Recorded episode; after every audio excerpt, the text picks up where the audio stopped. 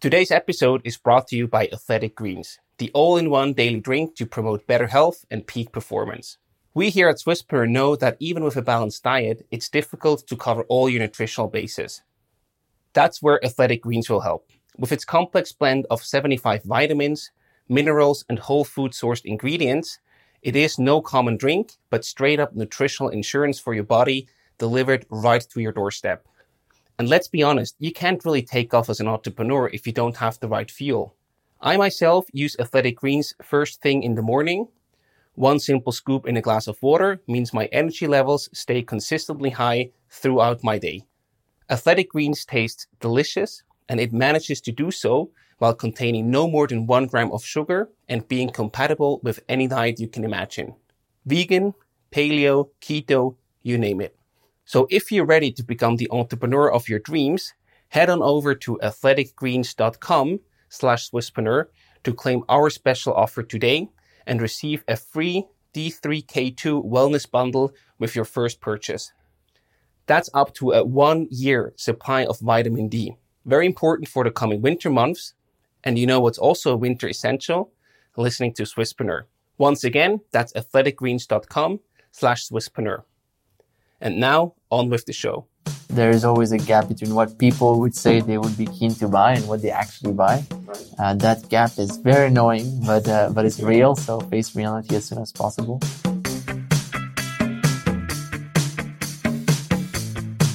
Welcome to the Swisspreneur Show a podcast about startup stories and hands on learnings from experienced entrepreneurs. Here's your host, Sylvan.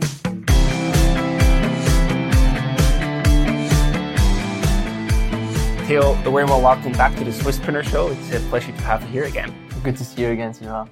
Today, we're going to talk about how you can pivot the right way.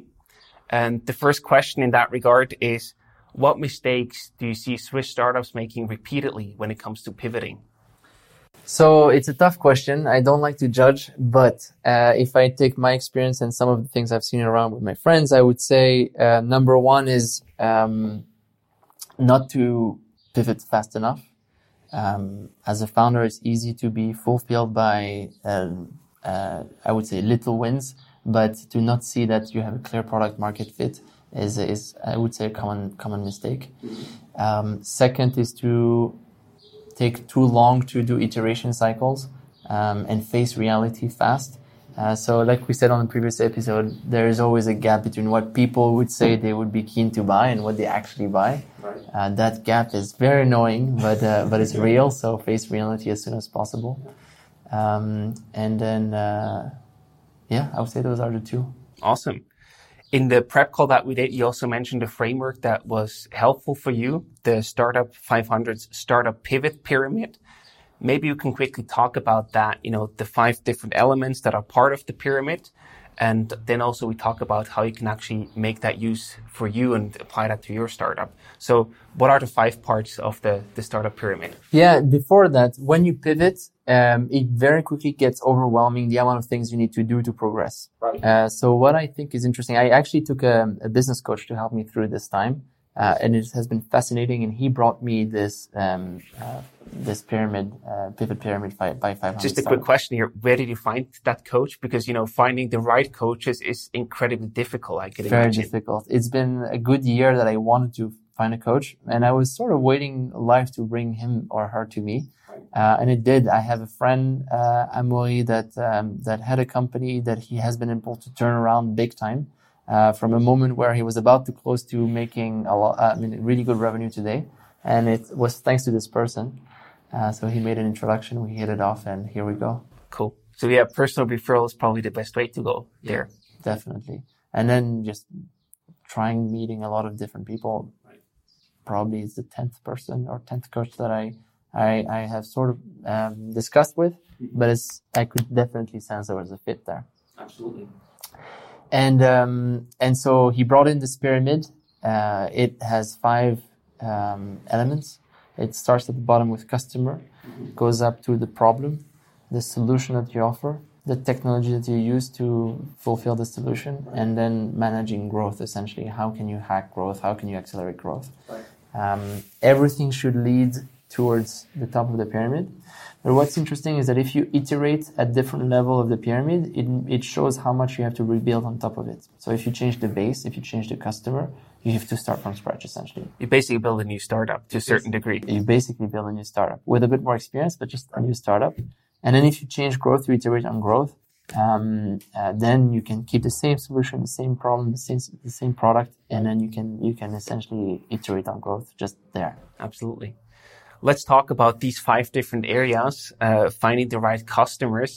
You know, we talked about in the in the first episode, you were actually looking for customers because you already have the technology from SRI. Yep. How do you how do you a startup? How do you find the right customer? What's important to to tackle there? I mean, of course, you start with an hypothesis, mm-hmm. um, kind of methodically and scientifically, and then you go and validate this hypothesis or or or make it invalid. Um, and so I, I mean, just in, in the first 10 weeks of, of the idea or the hypothesis, you need to get to 50, 100 meetings, I would say, uh, with prospective clients. Uh, there are nice tricks to, to get to it. You, you don't have to be too much in sales mode. You can, you can more be like, ah, I'm doing a survey about this and that.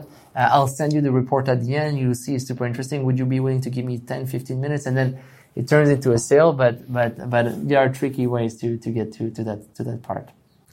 I think that's a perfect uh, suggestion or also recommendation how to approach that, even for people that might say, I don't like doing sales. Yeah, exactly, exactly. It softens the move. Exactly. And when you actually do these, you know, validate your hypothesis, then when do you actually realize and know that you found the right customer? Um, I mean, it's about, it's about finding enough customers in a big enough market that have basically the same problem. Mm-hmm. Um, and and then you it it still stays hypothetical uh, because right. again you need to push it all the way until the checkbook. Um, but once you start to get a bit of um, conviction that this problem is real, uh, then you iterate onto a, a, a solution like a prototype to test it. Right. And so very closely linked to that is also the problem that you solve, the right problem for them and even understand what problem they have. Exactly how do you also validate this part? Because now you, you know, you talk to them and it's, as I understand it, much more about finding the problem that they have and not trying to sell them something already. It's much more about validating the problem that they have and confirming that several customers in the same industry, for example, have the same problem that you could solve potentially. Absolutely. I think it's interesting here because it's a fine art between um, imposing your view and really listening to what's their actual problem because they might not know they have this problem and they might not tell you.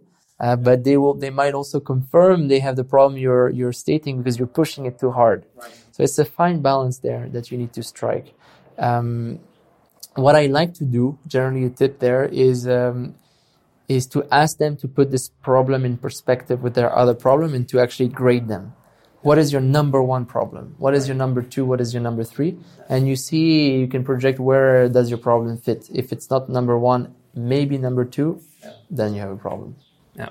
Otherwise, you will have a yeah, problem. exactly, exactly, exactly. And and then you know, I can also imagine that the same problem might be communicated in different forms. So maybe one company tells you we have this problem, another company tells you the same problem, but it sounds differently how do you then uh, understand what's the real problem behind what they actually say? Then I think that's a good transition towards the solution. Mm-hmm. And it's to talk about, you know, if we could do that and that and that, would that help? Uh, and then the answer yes or no. If it's yes, okay, it would help, but then how? What exactly will it provide? What kind of savings, what kind of efficiencies, what kind of things it will enable you to do? Is it big enough? Right. Got it. And you usually do that ideally before you start building something, right? Ideally. Ideally.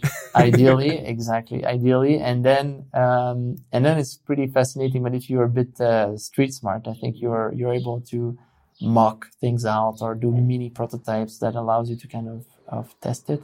But yeah, there's this, this gap between again theory and reality, which is which is hard to handle.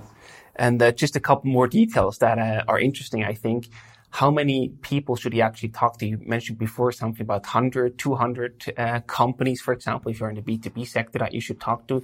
Is there a certain number where you say this is the amount of people that you should interview to really understand their problem?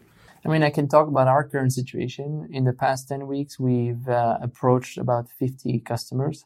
Um, and at that point, I feel I have um, a better thesis, um, but it's still a thesis. Um, and and then I would say so. There are a few steps. So 50 customers is good to start having a hypothesis about. Okay, I realize that these kind of companies that have raised that much, that have maybe 50 employees, about their maturity state, they seem to be open to what what I what I'm proposing. Uh, and then you would use the next 50 to say, hey, let's really focus head down on these kind of companies and see how fast they react to the problem and how you rate one, two, three their priorities, and and then I would say about hundred, you have a good idea of of if you have something that sticks or not. When you actually also start talking about the solution, where you say, if we do this, would you be interested in buying that, for example? Is that something you already include in the early interviews, or is that something that you more say for the later interviews or not interview at, at all for the, the company, the problem stage? Uh, I always include it, if I can, at the end of the interview. So I don't want that to um, influence the conversation, but I would love to just get their sense on on the solution and if if it sticks or not. Got it. And another point is the right hypothesis. Should you go for one hypothesis or are there several that you want to test and validate or invalidate at the same time? So it depends. There's a limit of time. Uh, I mean, doing 50 meetings is very time consuming. So I would say if you have, if you're at the point where you don't have enough experience to have one clear hypothesis that you believe in, um, then I would use different methods. Um, for example, I haven't done it, but I, I, know of people that do really well. You take 10 hypotheses, mm-hmm. uh, you build a front website, web page, yes. uh, you advertise it on LinkedIn, uh, and then you see the click through and you have a data driven approach on how right. much of a problem this actually is. Yeah. And then you can hone in on, on, on a few that then I think is worth digging personally with personal meetings so you can sense the, the problem. And what does a, a, good hypothesis actually look like? Do you have any example that you used yourself? That's a good question. Uh, I mean, you you want to tend towards understanding who is your ideal customer profile. That's a kind of a concept that you can read a lot online. An ideal customer profile is understanding. Um, I mean, it's to map what kind of company, what kind of stakeholder, and what kind of problem uh, you can flow through uh, in order to offer a solution. Uh, and I would say if you map these three out and you have enough data point to support it, I think it's a it's a good enough uh, framework. Perfect. Talking about data points, um, how did then actually you know come up with a conclusion after doing all these fifty or hundred interviews? Is is there any analysis method that you use? At the end of the day, it's uh, dollars. Uh, who paid for how much? Um, because you you can have a fit of a problem but the value of the problem you're solving is worth, you know, ten dollars, and you aim for a hundred to make a business that is profitable. So you, at the end of the day, it all comes down to how much revenue have you been able to generate in that time frame, and is it worth it? And I think that's also a good, uh, again, transition to the solution part. How do you actually generate revenue then from people that you asked for feedback? It's a fine line, but uh, but when you ask for feedback, you inevitably go into discussions about the problems and solution. Um, and it's a human tendency to want to solve your problems. Yeah. So if it's a big enough problem, they will always be curious to solve it. So that would be a very good sign that if they, you know, say on their own, probably in the interview, Hey, let me know when you bring that out. I actually want to pay you and use it. Yeah, exactly. That would be, that, that's the best sign. Yeah. That's the best sign. And how long does it take, you know, from doing the customer interviews? So maybe first tackle the 50 to 100 interviews. What's the time frame that you dedicate to this part? Approximately.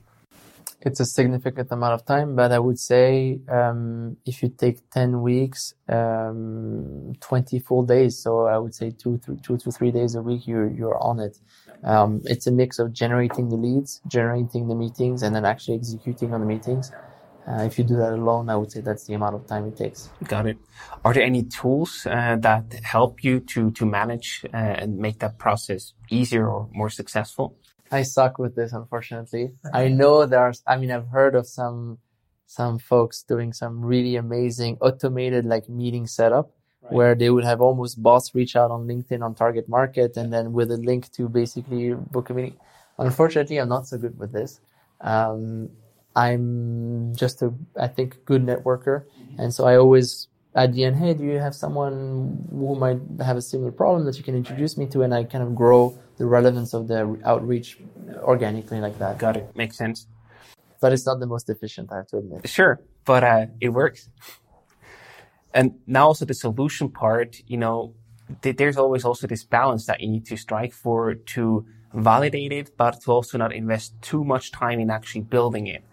Again, depending of, on the technology and everything, um, that might be easier or harder. Yep. How do you go about that step, and where do you actually then, you know, also generate the first revenue? Yeah, in in the in the process of validating the solution, um, it's it's quite fascinating how much you can shape the solution to find the lowest hanging fruit. Um, and sometimes even in AI, it can be as simple as manually doing what the algorithm is, is supposed to do, Sure. right? Yeah. Uh, which happens much more than we think. I imagine. Yeah. and so um, and so it's it's it's trying to find that that lowest hanging fruit that you can you can actually put in the hands of the customer as soon as possible. And then the, the fourth part is basically the tech. Um, I think this is also a good transition from, you know, doing manually what the AI is supposed to do and then suddenly start building around the tech if we see that there's some traction. Yep. Is that the right way to approach this? Yes, um, you always kind of sell what you have in six months, um, because anyway, by the time you have the contracts figured out, everything, uh, it, it takes a few months usually.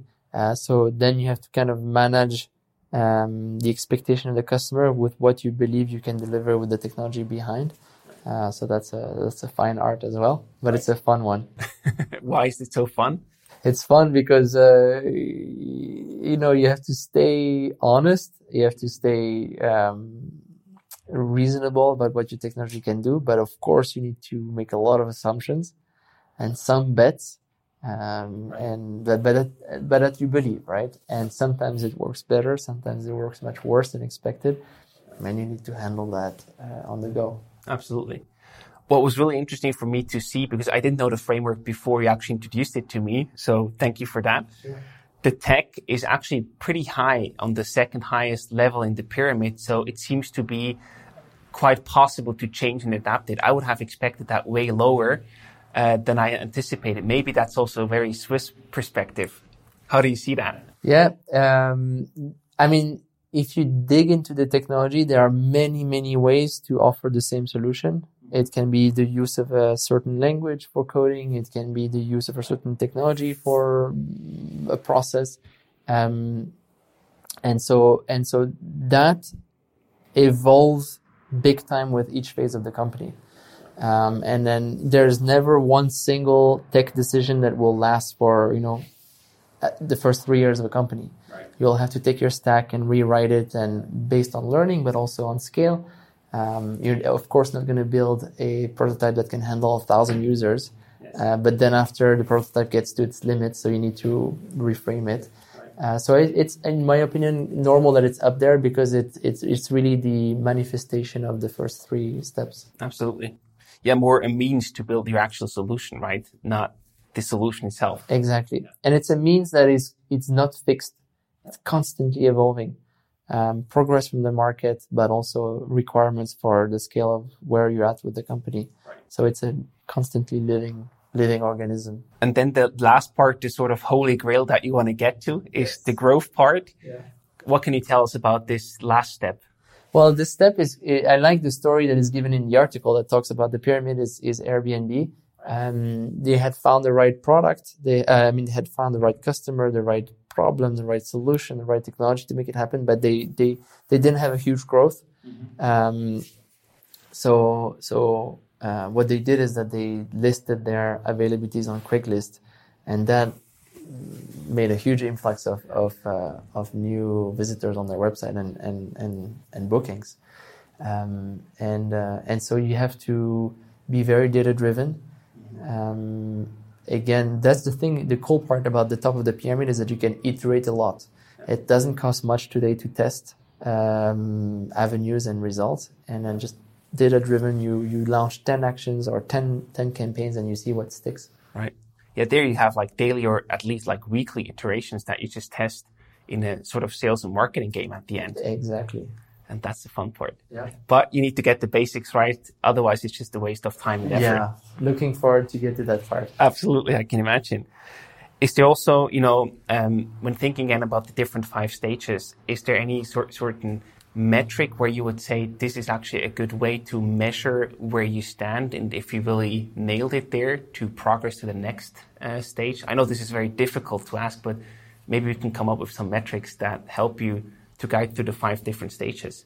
Metrics, I don't know, but I would say definitely that feeling of customer knocking down the door to get your product. Um, and I think you go through that pyramid with a various degree of pivot, of course, mm-hmm. um, but you iterate on that pyramid constantly until that customer base is, is, is solid to a point that they, they come and knock your door right. down.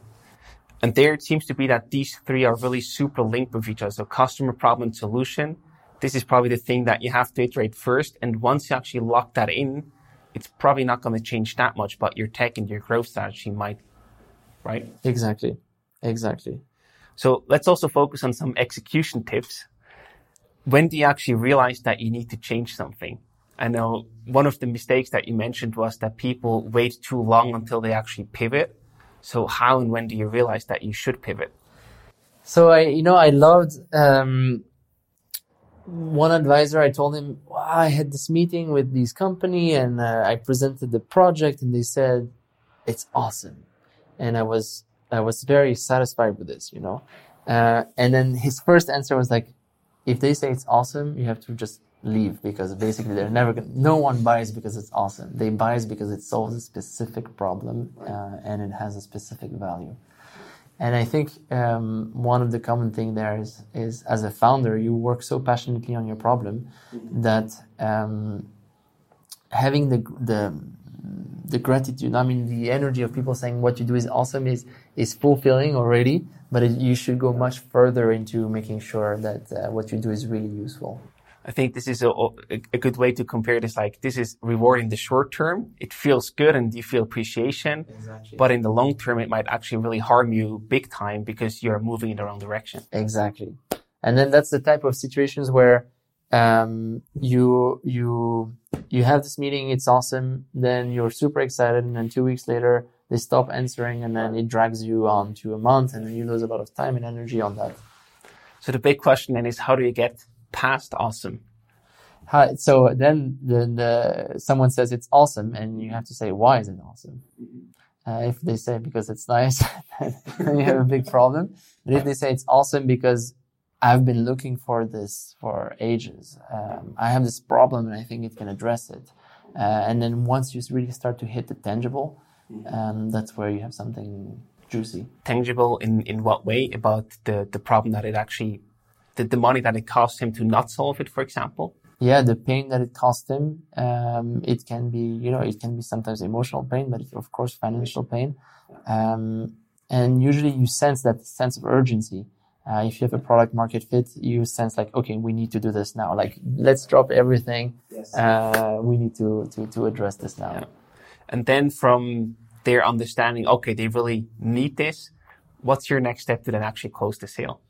Then it's to have a good target towards like the end result, which is a successful deployment with a happy customer and to work backward with what are the steps to get there. Um, and then and then there's a nice framework that is why buy anything, why buy us, and why buy now. And so at this point, you have why buy anything, you have it because there's a problem. Um, you have established a good connection. Why buy us? Because you have the right solution to that problem. Exactly. And then I think the tricky part, which it took me a long time to learn, is why buy now. And it's to find the hook of why they should do that now. Because in a large enterprise, things can drag on forever. Sure and you need to find that hook that will um, that you can leverage to constantly push uh, the progress of the deployment. It can be a board meeting, it can be a trade show, it can be a product release, it can be there are many things that makes it that you can then call back and say, hey, there's a product release in September. If we don't sign the agreement now and we don't do the the, yes. the first version, you, we're gonna miss it. Let's you know like you hold you hold right. a bit the, the agenda to really create this also sense of urgency to a certain degree. Exactly. Awesome. Exactly. I just remember, you know, having discussions with Alain, the founder of Swisspreneur. He also mentioned that this why now, also if you start a new startup, is so critical to answer and to have a good answer for it, not just to answer it anyhow. Yeah. And I think this goes in the very similar direction. Yeah. Timing, timing, Yeah. timing. Think about why now. Everything else almost sounds as easy beyond that. Yeah. Wow. And, you know, also that the question then is, I know we, we slightly already touched that, but how often should you change the different stages? You know, from customer up to growth, how often should you change the different stages? Um, I mean, you have to change it as until you have a product market fit. Um, and sometimes that takes, um, sometimes that can take years. Sometimes that can take a month. It, I think, really depends on how much experience you've had in that industry in the past. So how strong is your, or how real is your hypothesis? Um, and how far you're from the truth. Uh, but yeah, change it until you have a good product market fit. From your understanding, what would you describe as product market fit with that framework? Like which of these five parts really make up the product market fit? I guess it's the growth part. Um, because again, if you solve really well one problem for one customer, you're not going to go far. Right. And so the only way to really measure is that you have a fast, uh, repeatable um, sales cycle that shows that you can basically rinse and repeat this problem solution technology for a large market. Right. And then you go into a phase that I, I can't wait to get in, which is, you know, The growth, Growth. phase. Yes. So, but then this is really until you enter the growth phase, that's actually where you're still figuring out the product market fit. yeah. Another thing that I see many startups doing is trying to address multiple different customers at the same time, maybe even with different problems. Yeah. Is that something that you would recommend to do? Uh, that's a mistake that we've done. Okay. Um, again, you're when you look for validation in the beginning, you're you are ready to take sort of everything to progress and move forward and show results. Right. Uh, so that's dangerous. Um, and uh, and you spread thin extremely quickly when you address different customers with different problems. Um, uh, I love the, the story. I think of, of PayPal was it uh, to build a marketplace. Uh, you you can definitely not have this approach. Otherwise, you will never have the volume or the velocity or the right product for for everybody. Right. Uh, and I think they decided to focus on on um, on stamps and uh, and uh, and and getting the perfect ecosystem for stamp traders, Right. uh, and then they grew from there. And so the, that initial right now target market is is is key to define and to to, to stay focused on. Absolutely. I think that's also a very good takeaway why marketplaces are so difficult to build up because you always have two different customers, the suppliers and uh, the demanders basically that you have to make happy and, and uh, bring together. Yeah, and even within the supplier and the and the demand, you have subcategories, right? Right. Um, and so it's to break it down until you have one that you can Yeah. address a niche essentially at first. Focus again. Sounds simple and again hard It's so practice. hard. It's so hard. I've made that mistake too many times. Did, did you have, you know, you said that you also addressed the different customers at the same time. How did you then decide about which one you would go for? Um, I mean, it's a mix of potential. So you'd say, again, if I talk about this framework, but how big is the problem and how much value is there in this problem? Right. Um, how much can you charge for what you offer? Uh, and based on that, can you build a profitable company? Uh, so it's a very rational decision at the end, which one has the most potential, both in terms of how much can you charge and how big is the market. Got it. Yeah, and the framework really helps you to to get there. I think. It does. I think it does in a way also because it simplifies the amount of things you need to think about. It can be quickly overwhelming if you start thinking about, I don't know, you know, marketing and then what if I have to do that and this and that. Those are questions that, in my opinion, you should ask yourself a bit later. Okay. And it, it helps you just, let's get to the essentials. Once we have the essentials, we'll figure the rest out. Sure. Are there any limitations that you see of this model where you say this is a good starting point, but there are other things that you obviously also need to tackle or to address? Always, I would say, uh, no model is perfect. Right. Uh, but again, uh, it helps put a little bit of a playing field because uh, again, you start with a blank sheet of paper. Um, and then from there, you, I would say you put in your own spices and your own sauce. So it's a good uh, guiding story, but don't take it for granted. Exactly. Awesome. Is there any other tip that you would give to Swiss startups or startups in general in terms of their pivot that we haven't talked about yet? Uh, I think we've talked about a lot. Um, let me just give it a, a minute to think. Sure. Any other tips for pivots? I mean, the the only thing is a personal attitude. Um, getting attached Mm-hmm. in everything actually, but also for pivots or for companies is is is one thing that will hinder you from making the right moves. And for example, taking too long to pivot. So just keep in- just just keep in mind, you know, the level of attachment you have for something and how much that impacts your objective judgment on how things are going. It's a very interesting point. Is there anything that helped you to to do that? You know, to map out your goals on an annual level, or then breaking them down to a quarter level, or anything of that sort that helped you to emotionally detach from your startup baby, so to say? Meditation. Okay. Yeah. meditation because uh, you take again a higher perspective that this is a small part of your life um, if you consider the bigger picture. And it, it puts it in the right place in terms of emotional attachment you put to it Absolutely. How long do you meditate per day? i try 30 minutes Okay. It's quite long. yeah five days a week Okay. Great. Morning or evening? whenever i can fit it Okay. So it's more of a flexible thing then. yeah Cool. if you arrive late then i'll take the, this opportunity to you know close my eyes uh, in the train and uh, uh, in the tram anywhere where i can sit down and, and just have a bit of quiet time i'll take it So we are almost in the rapid fire question section, it feels like. cool So I give you a selection of different choices and you have to make one of these choices and quickly explain why you made that choice. okay Are you ready? yes Europe, United States, or Asia? Europe. Because a man travels the world to search uh, his meaning and finds it at home. Nice one. Wealth or happiness? Happiness. Why? It's all that matters. For me, it's interesting. It seems that, you know, not you, but in general, in, in society, many people seem to strive for wealth. But everybody says in our podcast so far that they are actually, they want to have the happiness part. It's interesting. So that doesn't add up to me. yeah, to I know, I degree. know, I know, I know. It's a, it's a tricky question, but uh, wealth doesn't bring happiness. I'm very convinced of that. Absolutely. And what makes you smile? Your girlfriend, maybe. My girlfriend, my family, uh, and a good time with myself. Perfect. And what was also very surprising when doing the research, you speak five different languages. At least, I guess. French, German, English, Chinese, and also Turkish. Which one do you choose? Uh, I, I I think English. Unfortunately, I have horrible spelling in French. Uh, I love Turkish, but they take me as a tourist every time I try to speak the language in Turkey. so I would, I would I would take English. Makes sense. And also the last question for today, where do you go to think? Um, shower.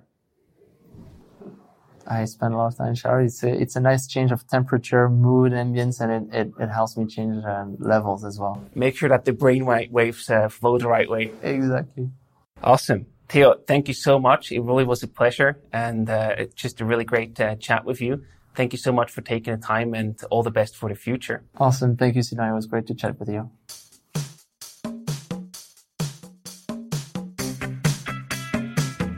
Thank you for tuning into today's episode. Stay connected with the Swisspreneur community through our LinkedIn and Instagram profiles. Make sure to subscribe to our show on whatever podcast platform you're using. See you next week for a brand new episode of The Swisspreneur Show.